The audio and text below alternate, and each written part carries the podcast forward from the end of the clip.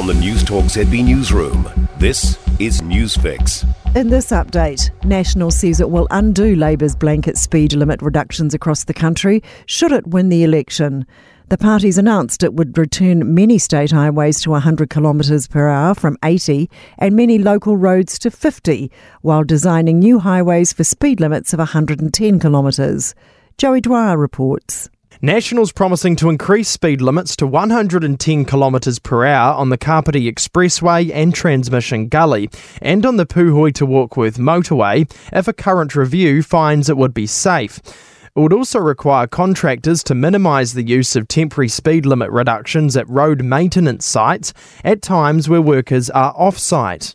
An atmospheric river is set to drench the eastern North Island, with one forecaster warning parts of Bay of Plenty and Tairāwhiti could receive up to two months of rain in just forty-eight hours.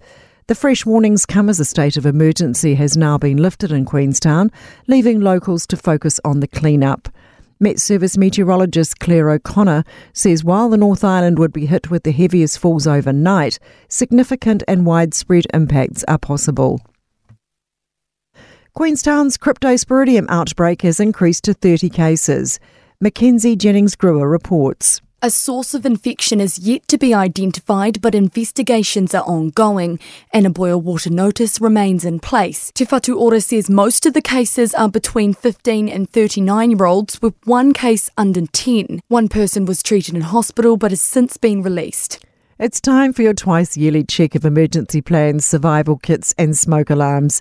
Daylight saving kicked in for summer overnight, putting the clocks forward an hour.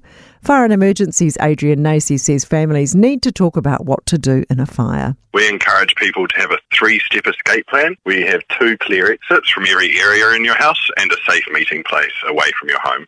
That's news. In sport, Ireland have beaten South Africa thirteen eight in their heavyweight Pool B clash at Stade de France at the Rugby World Cup.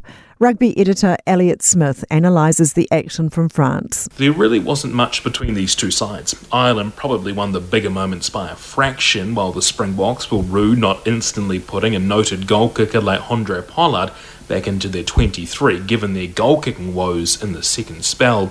With the Irish looming as the All Blacks quarter-final opponent, it sent a message to the New Zealand coaching staff. You might like to play at pace with the attacking side of the ball, but can you do it on defence? And can you play like that for the full eighty minutes that the Irish were able to do tonight? Warriors coach Andrew Webster believes they've laid the platform for much more N R L success in the years to come after exiting in the preliminary finals. That's sport. I'm Sandy Hodge. For more news, listen to News Talk Z B live on iHeartRadio.